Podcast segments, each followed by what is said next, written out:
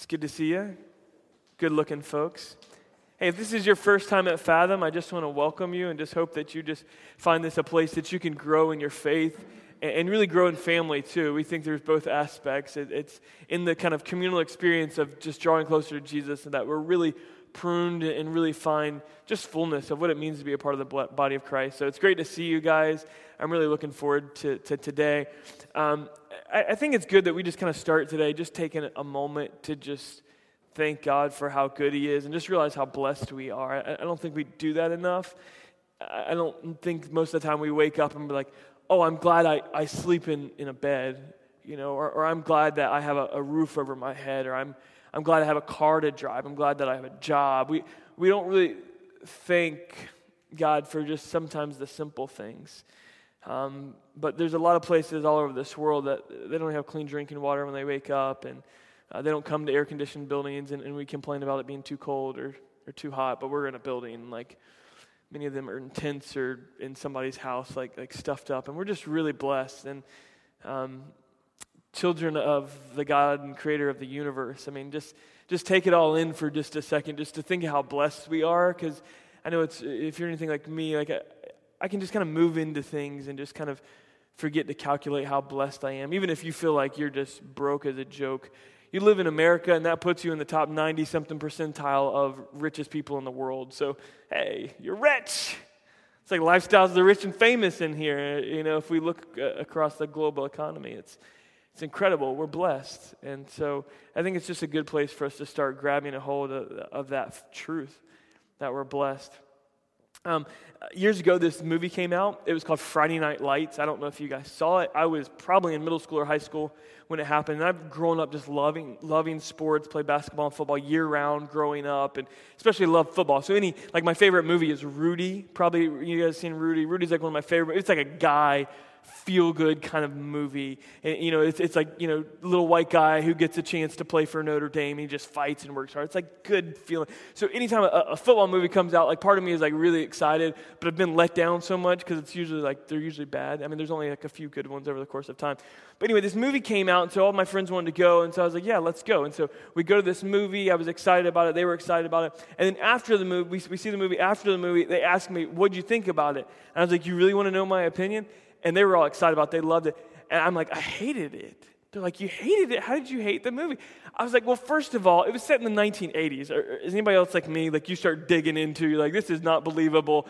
And, and so I go, it's like, at first it's set in like the mid nineteen eighties, and then I see this nineteen ninety-eight Dodge Durango pull around the corner. I'm like, wait a second. That's not like correct. And then like the guys in high school in the eighties are wearing Under Armour. And I was like, come on. And so really what it is that I hate, I hate product placement. I hate it when they kind of like slide product placement in. It ruins good T V shows for me. Like you can ask my wife, I just kind of get on a rant when it happens. And I'm like, nope, not watching that show anymore. But it happens in like all shows, so you end up getting over it. But um, which I have not, obviously. So there's this this other show for you guys that are, that are nerds in the house like me. There was a show that came out years ago called Heroes. Anybody seen that? Okay. Not diehard fans, okay? I thought we had more of a nerdy crowd than, than we do, so I'm going to be standing on my own on this one. But the show Heroes came out, and it was like very kind of nerdy, kind of comic book type stuff. And anyway, this, this show kind of was good for the first couple of seasons, and most everybody I talked to, about the third season, it got ridiculous with the product placement. It was overboard. Like some of you guys know Hayden Panettiere, and like she'd pick up like her phone, and she's like, yeah, I'll just call him on my T-Mobile phone, and it would like flash the, the logo. And then she was like, and I'll jump into my Hyundai that my daddy bought me. And then like in, in the next thirty seconds, like she would say Hyundai like six or seven times. And you could tell it was like written in the contract. She has to say it like six or seven times. It was like just that obvious. And so I hate product placement because... Because it's like this subvert, like kind of subconscious way of like marketing mind control. And if anybody's in the field of marketing, I'm not like hitting you or like beating you up. To, but it, it's what it is. It's like this kind of mind control where they try to like convince me that I need this phone or I need this car. But there, there's something, the reason they do it is because it works. Because within our generation, we're a generation that's got to have it. Like if we see somebody else with it, we want it. We're going to go out and get it. We're going to do whatever it takes, you know, buy, steal, borrow, whatever it takes to to get it. And so that is kind of moving within us all the time. We're, we're a generation of splurging. We're a generation of treat yourself. We're a, a generation of more, more, more. And, and it's it's that type of movement within us that makes us confuse want for need and hustle for greed. And I think it's in that greed that we have to move from today. And I think gratitude is that which is going to pull us out of that greed today. And and, and not only from greed to, to gratitude, but from gratitude to generosity. I think it's this movement that's going to happen in us today, especially as we look at the scriptures and we just become more grateful, because I think our ability, your ability, our ability to to really... Um, become extremely grateful for what we have is going to enable us or fuel us to become extremely generous with what we have. Again, your, our ability to become grateful for what we have, big or small, is going to fuel our ability to become extremely generous with what we have. And so in this movement, I think from from greed to gratitude to generosity, I think we will become less like this world and more like God. We'll become less empty and more full, I think, which is the desire of all of us. There is these needs, needs and wants within us, innate as humans, to want fullness of existence and purpose. And I think moving this is really at the core of it. Giving's a, a, a fun topic because everybody gets real uncomfortable with it. If this is your first time here, like this, is a, you you probably feel like anytime you show up to a church for the first time, they're going to talk about money. Like you just feel like it. It's just like in your head, like I'm sure they're going to be talking about money today. And so it just sets us up. And a lot of us get very uncomfortable when we talk about money. But I think we've kind of got to get over that, because Jesus talked about money almost more than anything else. He talked about money more than heaven and hell. Like he he actually talked about other things, but he would use money to talk about other things because he knows that money is at our hearts. And he said, I want to get to your heart, and really the best way to get there is to talk about your money, because where your treasure is, there your heart is also, is one of Jesus' quotes. And so it's this kind of movement in us. I think God wants us to become more like him. And, and so if you kind of put up like a guard and immediately get critical, it, it may be one of those days that we need to dig into this more than anybody else, because it does almost offend us sometimes. But what I want it to do is, as opposed to offending us, begin to excite us that God wants to use us. He wants to use what you have, great or small, in order to change the world. And so moving from this idea of when we hear the, the, the word money, from the idea of how do I get that to how do I, how do I give that? I think God's going to really begin to dig into us. Again, we're, we're doing a series on the church, right? And so there's this, um, we, we started last week just talking about gathering, what it really means to gather. And there's this guy that wrote a book called The Early Church. We've been looking in the book of Acts. We'll continue to do that over the next few weeks. But there's this guy that wrote a book called uh, The Early Church. His name's Henry Chadwick. And, and there's this guy um, named Lucian, if you guys are any like early Greek scholars, which I know we've got lots of those in here. But there's this guy named Lucian who was like in the second century who would, re- he really like hated humanity pretty much. And, and he thought Christianity was like just the pinnacle of like folly and, and stupidity. And so here's what Chadwick says about Lucian and, and what Lucian thought about the church. Lucian had a low opinion of the human race, and he treated Christianity as merely additional evidence of human absurdity and folly. But he knew that the Christians were unbelievably generous with their money and preferred to be open-handed rather than inquire too closely into the recipients. This idea of being unbelievably generous and open-handed, I think, is something that I want us to explore. And I, and I just wonder, like, could that be said of us? Could that be said of us, that we are unbelievably generous and and open-handed? And I think the truth of the matter is that for most of us, it's it's not. Uh, couldn't couldn't be said. But but what I really want to do is just unlock not not something from you, but something for you. I, I believe these principles are in place because I think it's going to free us uh, of our love of money, of the, uh, our, our love of, of relying on ourselves, and moving to a place of trusting God with everything that we have, because money is so at the core of that. And, and ultimately, if, if you look into the Christian church, um, we haven't become more generous, we've become less generous. In fact, statistically, the Christians in the Great Depression were more generous than the Christians are today. Like, I don't know about you, like, that's that's a big deal. That's a big deal. There was about three point three percent given per capita during the Great Depression, and, and, and today there's, there's only about two point five percent. Like they had, and like we think like we are being frugal when we cut a few coupons. Like we didn't live in the Great Depression, nor, like nor did I. Um, but like if you if you've ever been around, you know, maybe some of your, your grandparents or your parents, um, the frugality that came with them is because they lived it, and, and, and it was much more than clipping coupons. Our entire life, you know, if you've seen them, they like to save a lot of things. You know, it's in our generation we just want to get rid of the clutter and clean, right? Like we want to get rid of the clutter, clean up, throw stuff out. We're, we're less hanging on to stuff. But within that generation, there was something built. But even in our culture today, we're, we're even less generous because we've become just more, more, more splurging kind of. Getting more type mentality. And so we're going to wade into this. And I just want you to come along a journey. And, and, and today, probably as more than any other day, I'm just going to just present Scripture today.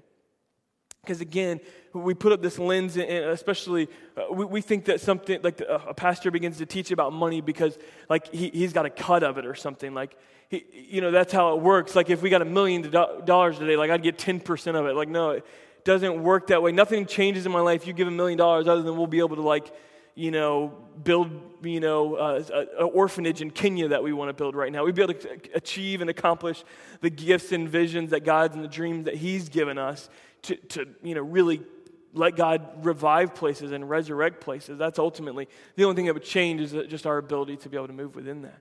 Certainly, I think God's going to stretch us in this, and I just pray that you'd go along this journey with me.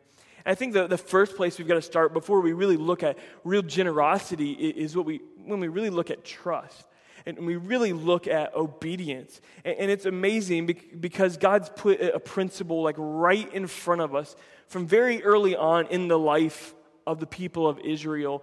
And then moving into the early church, uh, it just got even more intense and more passionate as we look at Acts chapter two and see that they, they, they sold possessions in order to take care of those in need. I mean, there was just this incredible amount of synergy, if I can use an old school word, uh, of just working together in order to share, make sure everybody was taken care of. And it had incredible impact on their culture, so much so that people like Lucian, who hated Christianity and hated humans, he was blown away by the fact that Christians would be so unbelievably generous. And I hope that we might be able to make that kind of impact in the world. So let's start with trust. And ultimately, I think the principle that kind of comes with trust is the principle of tithing. So, so some of you guys have heard of this. Some of you guys haven't. If you've had more of a church background, you might have heard about it some. And those of you that haven't, um, you, you probably have never heard of it or never understood it. We might reference it, and you're like, I don't quite know what that means. So I'm just going to take a few minutes to just kind of explain what that is up front. And, and I know immediately when I say the word tithing, people are like, oh, he's got to talk to those people who don't tithe. Like, no, I'm talking to everybody today because some of you may be tithers and you may practice the principle of tithing, but you don't understand the principle of tithing. Therefore, you, I don't think you can reap the benefits or really understand what's taking place. Proverbs four seven says, in all of your getting, get understanding. Like, make sure you understand what's happening in your life. And, and, and so, understand the principles that God's put in here. It's not, and there's another scripture that says, obedience is better than sacrifice. You may be sacrificing, but you just need, we need to learn to be obedient. In all of our getting and doing everything in this world, we just need to, to get understanding about these principles that God's put before us and really how they unlock real freedom in our life and joy and purpose and fullness. And so let's talk about tithing. What is tithing? Tithing is a principle within the body of Christ that started with the, the people of Israel um, that, that God put in place. And, and he said, look, with the first ten percent of your income, and people talk about, is it net income or gross income? Well, I think it's gross income. I think it's the, the whole thing. Many times, you know, people are like, well, that's not what I take home. But I, I think there's this idea of, you know, who, who, when you get a loan, like what number do you use? Well, you use your gross income. When you, you go buy a car or a house, well, you, you use your, your gross income. You know what I mean? You, you, for everybody else in the world, you, they ask you, how much do you make? Which no one really asks. But if they did, you'd tell them, The, the whole amount. And so if, if it's funny, like when we get to God, we're like, yeah, let's uh, let's trim that back. It's not really what I'm saying. This isn't really how much I'm making, God. I'm really making this much. You know that much. And so it's funny how we begin to rationalize all these things. And so it's it's a gross income that, that comes in. It's that first ten percent. And, and it was established with the people of Israel at the time when they, they used more like fruits and grains, you know, and so it was sacrificing a, a tenth of their grains, ta- you know, uh, sacrificing and giving a, a tenth of their their fruit or their oxen, a tenth of their oxen. And so this principle was kind of put in place um, for a lot of reasons. So we're going to talk about why we tithe. But first, just what is tithe? It's, it's the first ten percent. It's the first fruits of what we make and what we earn, and we return it back to God. So let's begin to look into Scripture. I told you I'm going to look, look at a lot of Scripture. So if you feel like we're just kind of hitting Scriptures, like jot down the reference, go through and dig it out at a later time. And we're just going to talk about why we tithe. First of all, we tithe because it belongs to God. It belongs to God. Let's look at Leviticus twenty-seven, verse thirty. And it says this: a tithe of everything from the land, whether grain from the soil or fruit from the trees, it belongs to the Lord. It's holy to the Lord. It's funny, like if, if I if I will, if I gave you a hundred bucks today, said, hey man, uh, but I need ten, ten, ten bucks of this, you know, back. And you're like, okay, makes sense. You wouldn't be like, nah, dude, no Indian giving. You gave me the hundred. You know, I think it's first understanding that it, it belongs to the Lord. It's holy. It's in fact sacred. It's set apart for the Lord and His purposes and His will. And, and so I think that's the first element that we've got to grab hold. Why we tithe? It's His. Like, and it's amazing. I, I heard this principle taught that it's actually the, the tenth is a symbolic of the whole, because if you can count to ten, you can count to a billion, because everything happens in tens. one, two, three, four, five, six, seven, eight, nine, ten, and then you start back over, eleven, twelve, thirteen, fourteen, fifteen, sixteen, seventeen, eighteen, nineteen, twenty. A tenth is a representation of the whole, and so it's not just saying, God, this is yours, but it's saying, God, it's all yours, and I trust you not just with a piece of it, but I trust you with all of it. And if we can begin to trust Him um, with, with a piece of it, we can trust Him with all of it. Um, and, and so first, it's just p- pounding this. Whoever would redeem any of their tithe, this is just a little more in that Leviticus passage, passage. Whoever would redeem any of their tithe must add a fifth of the value to it. This is talking about interest on your tithe. If you would redeem it, if like you would use it for something else, the, the Bible literally teaches to tack a fifth of interest onto it. Because God wants us to remember, it's not your money. It's it's mine, not mine, but it's God's. It, it, it's God's money. He wants that to be reminded to us, so make sure we do that. Every tithe of the herd and flock, he's talking about every part of our life. Every tenth animal that passes under the shepherd's rod will be holy to the Lord. And I love what it says right here next. This is this is powerful. No one may pick out the good from the bad or make any substitution. If anyone does not make a substitution, both the animal and its substitute become holy, cannot be redeemed, which means like used for other purposes. It, it, what he's saying here is like, don't try to give me the leftovers. Like, don't try to give me like like the cow that's got one leg and it's dragging. Don't give me the leftovers with your life. But how many times do we do that? Like, it's not the first check we write, it's the last one we write. In, in our minds, it's not the, the first thing on the budget, it's the last thing on the budget. And, and we don't give the, the first fruits, we don't give the best, we give we give the, the one that's, you know, kind of got a weird look to him and is really skinny, you know, cow. We don't have cows. You might have a cow? I don't have a cow.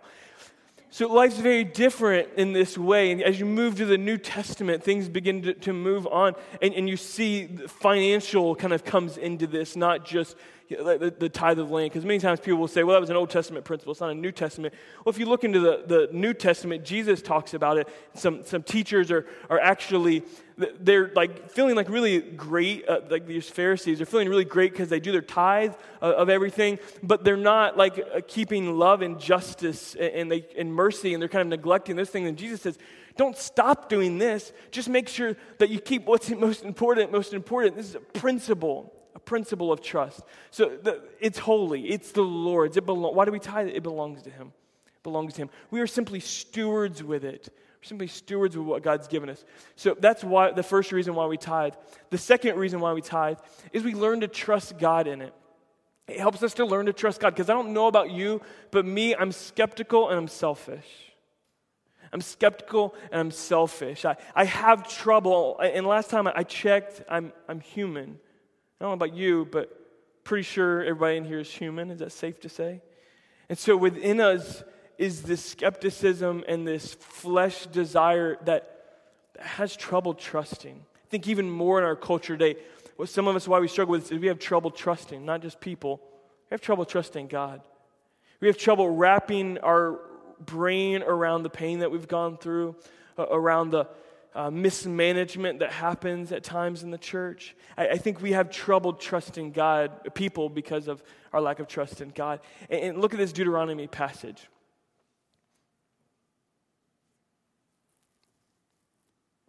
Be sure to set aside a tenth of all that your fields produce each year. Eat the tithe of your grain, new wine and olive oil, and the firstborn of your herds and flocks in the presence of the Lord, your God, at the place he will choose as a dwelling for his name, so that you may learn to revere the Lord, reverence the Lord, honor the Lord, your God, always. It's so that we may learn. We we have to learn to trust God. And in no place can we learn to trust God more than our finances. It, it was amazing as we set out to launch and, and journey to, to plant this church here in Jacksonville. I, I felt really confident my, my whole um, just ministerial life and, and being in ministry. Uh, I've been in ministry several years, and, and, and really the one thing that scared me about this calling was finances. I, I trusted God. I just didn't know if I trusted him in this area. I, I, I did. I mean, we'd always tithe, and we'd always paid our tithes. We'd always g- given. We'd always, you know, loved on folks, give to needy, give to friends, and just, we were givers.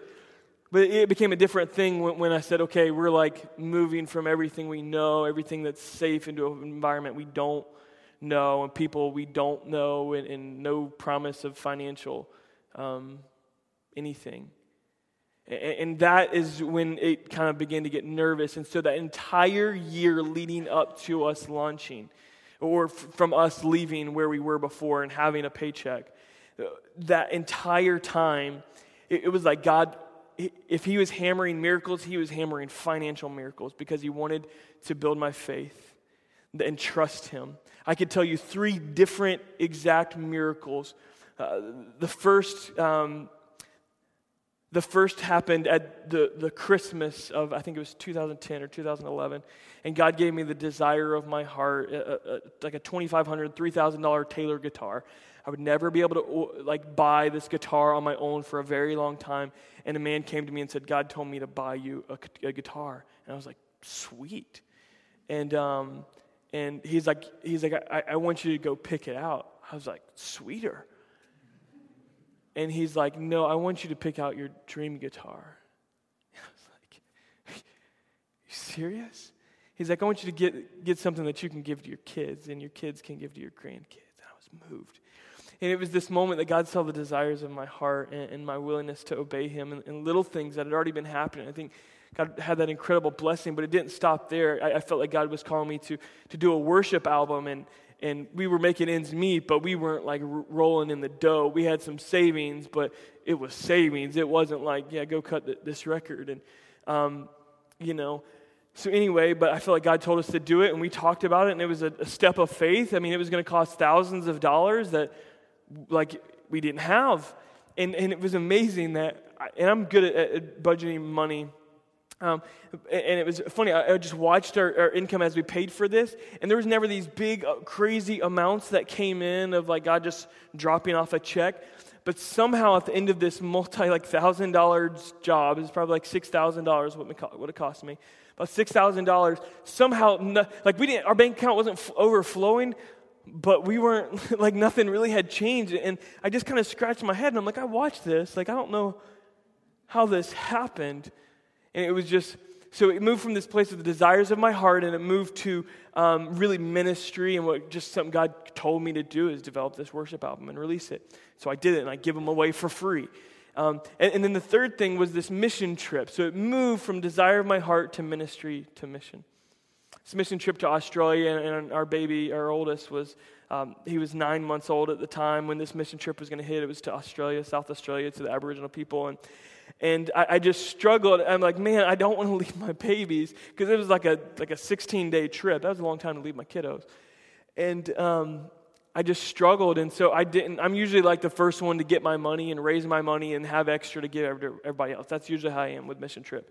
Well, this one, I didn't do squat. I literally didn't. It was so hard for my heart to even get excited about it. Like I wanted to go, but I didn't want to leave my family. I just didn't. And it's um, it's amazing how this process happened, is that literally we're three weeks before it's time to go. And I've got to raise like three thousand five hundred dollars. It's like three thousand dollars or three thousand five hundred dollars. A lot of money, okay? Like this isn't just going to like sprinkle from the sky. Uh, I'm not just going to rub a couple nickels together, go find a tree um, and sell something. No, I'm not going to do that. Um, So ultimately, it was just God just moving us to this place of, of trust and faith in him. And three weeks before, um, I, I didn't even know if, at this point, I was kind of thinking about backing out. And someone's like, hey, did you know there's nine hundred dollars in your account? I'm like, I haven't even told, I've literally told no one that I'm going on this trip. How is there nine hundred dollars in my account? And um, so we just kind of took that as a sign of like, I guess God wants us to do it. And within a week, I had another guy that called me up, a guy I hadn't seen in a long time, that was single and made probably less money than I did. And uh, he calls me he calls me up and says, hey, man, where you at? God woke me up. I haven't been able to sleep all night long, and I've got something I need to give you. I didn't know what he was talking about. I just need to see you. I need to meet with you. I'm like, okay, whatever. So kind of got excited, and I said, oh, yeah, I'll meet you. Just come by the office, you know, the next morning. So he came by the office and handed me two thousand dollars. In cash, like cash money, like right there. So now I had two thousand nine hundred dollars. I think the, the trip was was three thousand dollars.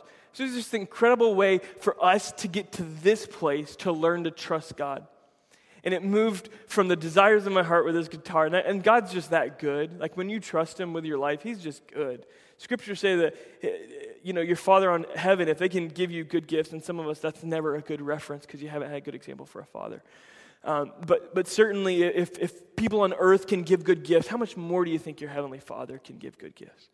And just, and so for us, it was this moment and this movement to just trust in God, to take a big leap. Um, and that may be going on in your life, but certainly we need to learn to trust God. The third thing is because so that we can experience overflow. Look at look at this passage right here, so that we can experience overflow. I think this speaks uh, to us uh, both corporately and individually. There's two two passages here. I think we've got, is the Proverbs passage first? Proverbs three, nine, ten. Honor the Lord with your wealth, with the first fruits of all your crops. Then your barns will be filled to overflowing, and your vats will be brim over with new wine. He's saying, when you trust me with this, honor him with your wealth, and, and it'll be overflowing. There's a sense this word overflow comes up. Look at Malachi three, which is one of the biggest passages that go through. And we talked about it belonging to the Lord, you know, a second ago. And in this passage, in the Malachi three passage, a couple verses before this, um, God actually says back to them, he's like, will you rob God? There's this idea that when we're withholding, we're actually robbing God from what belongs to him. Let's look at Malachi three here. Bring the whole tithe into the storehouse, that there may be food in my house. This is the one place in Scripture where God says, test me in this. Like, I double, triple dog dare you to test me in this. You won't hear God say this many times because he's like, how dare you try to test me? He'll, he'll remind you, I'm God, right? But this time, when it comes to our finances, when it comes to trusting him in our survival, he says, I dare you to test me in this, says the Lord Almighty, and see if I will not throw open the floodgates of heaven and pour out so much blessing that there will not be room enough to store it. And it's amazing that he, I think that obedience unlocks the floodgates. It's obedience to God in this. Bring the whole tithe. He's not saying like, like jump off of a cliff. He's not saying do anything. He's just saying trust me in this, test me in this, and I'm gonna, I want to bless you. But my the way my economic system is set up is through obedience and trust. I've seen this happen in my life. Um, pour out so much blessing, there will not be enough to store it. Is there more there? Let's continue. I will prevent pests from devouring your crops, and the vines in your fields will not drop their fruit before it is ripe, says the Lord Almighty. Then all the nations will call you blessed, for yours will be a delightful land. I love this idea of preventing pests. I think this literally works out in very practical ways. I mean, I've got two cars that both of them, they're ten and twelve years old and have like one hundred sixty-something thousand miles on them. Um, so I'm obviously not a prosperity like preacher, um, but I, I am very much a faithfulness and gratitude and generosity preacher. Um, and I, I think I've seen this play out in like stuff that should have died a long time ago, keeps rolling. I think this is part of like how God prevents pests from devouring, um, whether it's the engine in my car or the washing machine or, or whatever. And, and, and certainly it's just a, a way in which God draws that trust out of us. So I think God wants to unlock that overflow in our life. And I think all of us would say we want that, but it, it's tough to go through the process of really trusting him in this. So Malachi three. So I think there's this transition that that, um, that we'll make here, moving from really the tithe, and not just what tithe is, but why we tithe, and really the importance of it, and what happens, what God can unlock when we're faithful in, in those things. You know, John Piper said said it this way. Um, do you have that quote up there today? They may want to jot it down. How we handle our money and possessions is the barometer of how we trust God and treasure Christ. It's the barometer. It's an indicator of how much we trust God. Because where your treasure is, there your heart will be also. He's just quoting Jesus at that point. That's not a new quote. He's just quoting Jesus. I feel like there should be extra quotes. Um, it's the barometer of how we trust God. So simply, tithe is the first fruits. It's, it's trusting God. It's symbolic of the whole. And I believe it's a life-giving principle into your financial and spiritual life. Um, and, and so I want to I want to take kind of a transition and move a, a little bit deeper. Again, because we're making this move as we look into the early church in Acts two and just how generous they were and, and how they kind of prepared the funds and gave to those in need and, and, and provided for missionary travels all over the world. Like, we are here today because the early church gave. We are here today because the early church gave. Because it spread all over the world from there with a small few, and it got larger and larger because people sacrificed and gave. And begin to see that picture of what can happen in us and through us as we learn to trust God in this way.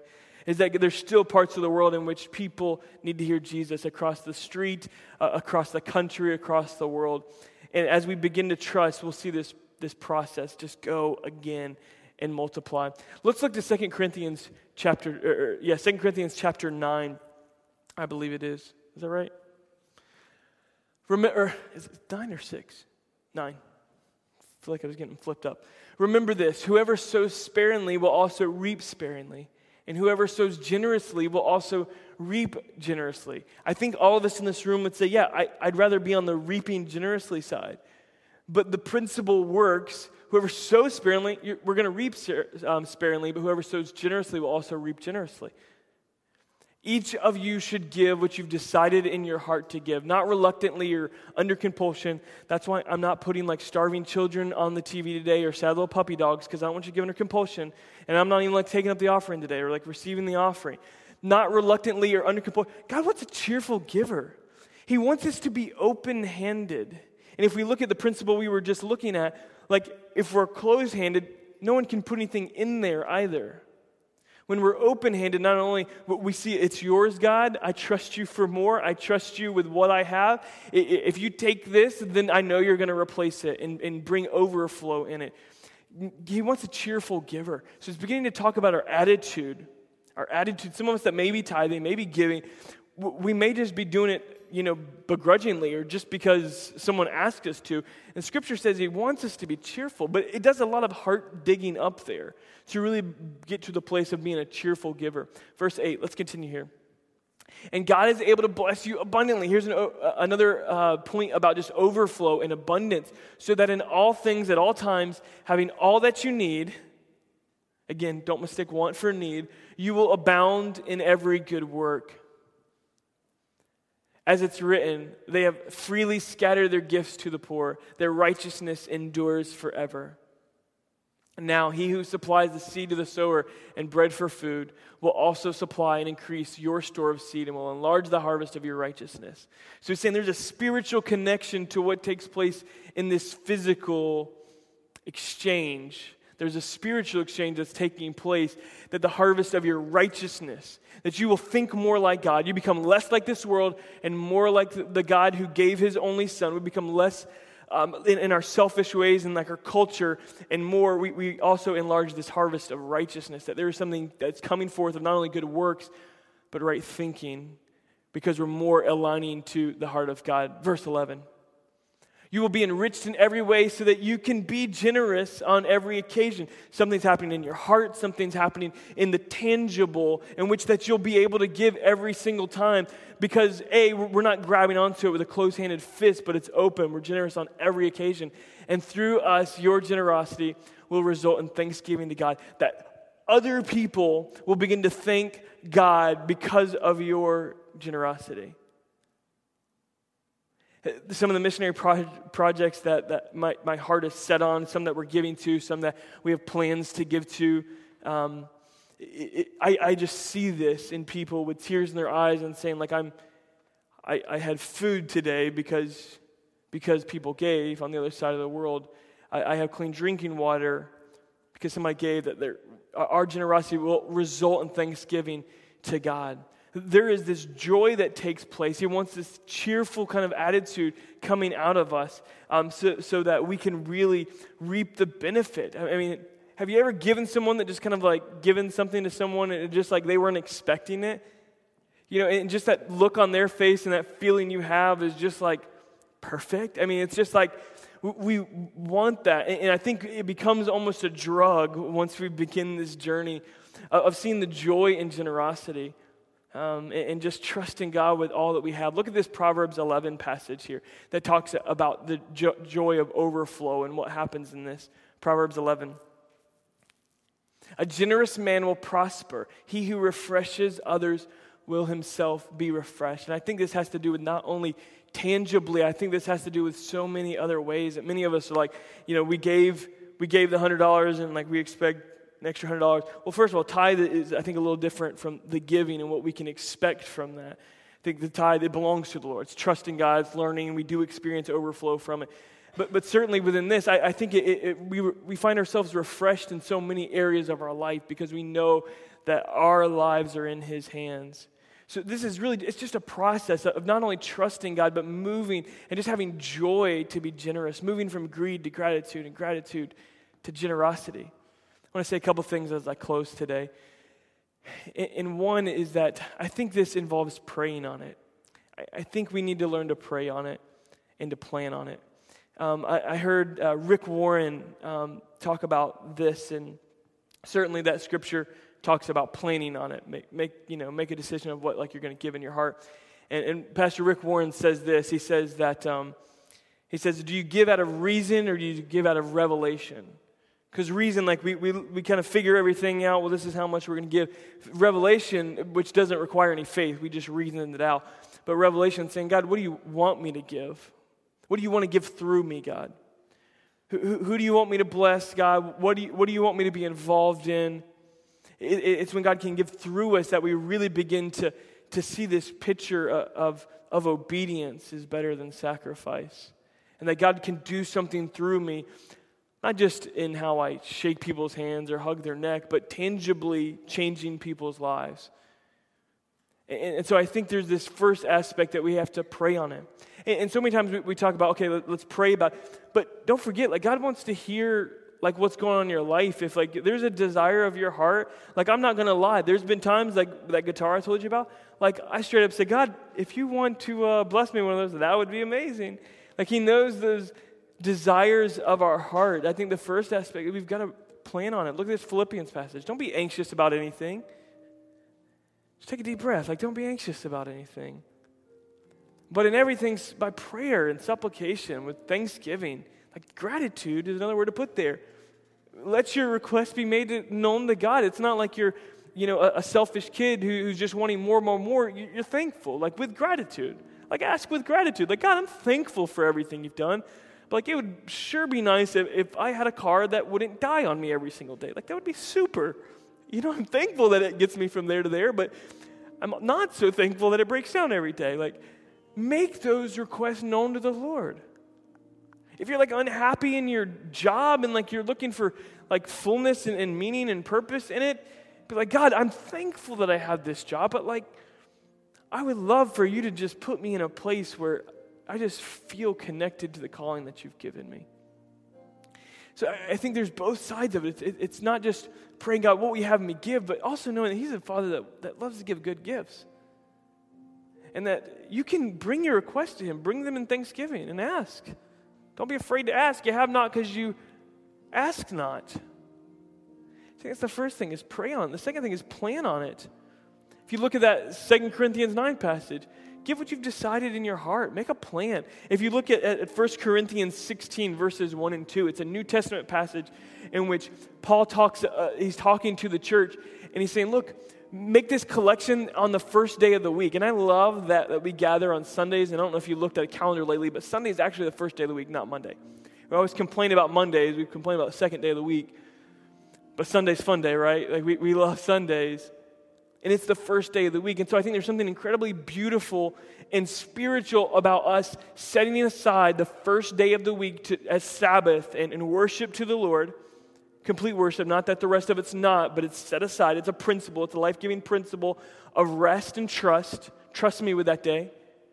And then also, as Paul instructs the New Testament church on that first day of the week, like make a collection.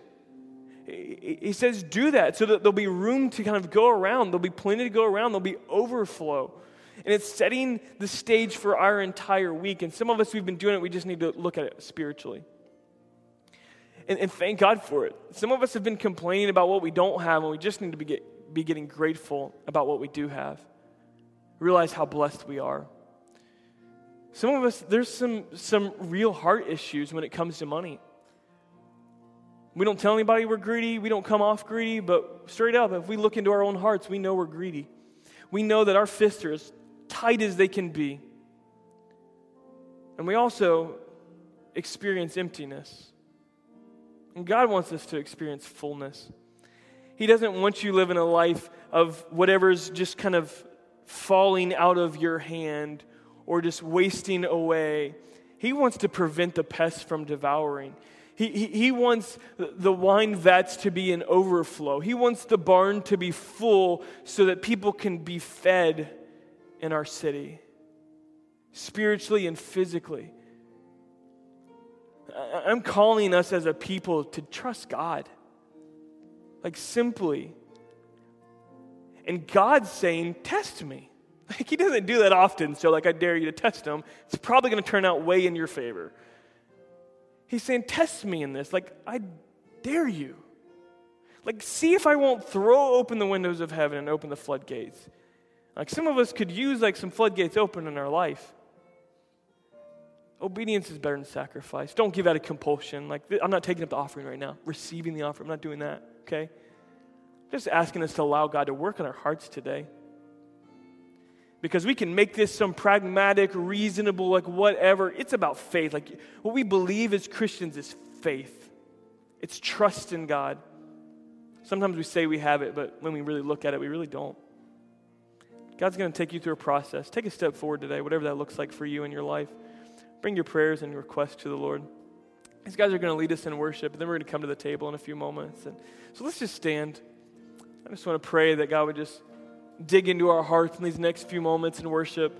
This is this is your response time with just you and Jesus to just, just encounter him in a deeper way. Just dig in. Let's pray. God, thank you. God, thank you for this life-giving principle, God, that has unlocked blessing in my life, God. I, I remember times when if it wasn't for your blessings and your provision, God, my family wouldn't have eaten. Our bills wouldn't have been paid, God. So I'm thankful that my father taught me this. I'm thankful that you taught us this. God, help us to dig down deep and just see what you would have of us today, to be obedient, God, to stir within us a passion and a deeper trust in your name, to know that it all belongs to you. I love you. Let's just dig in and worship today.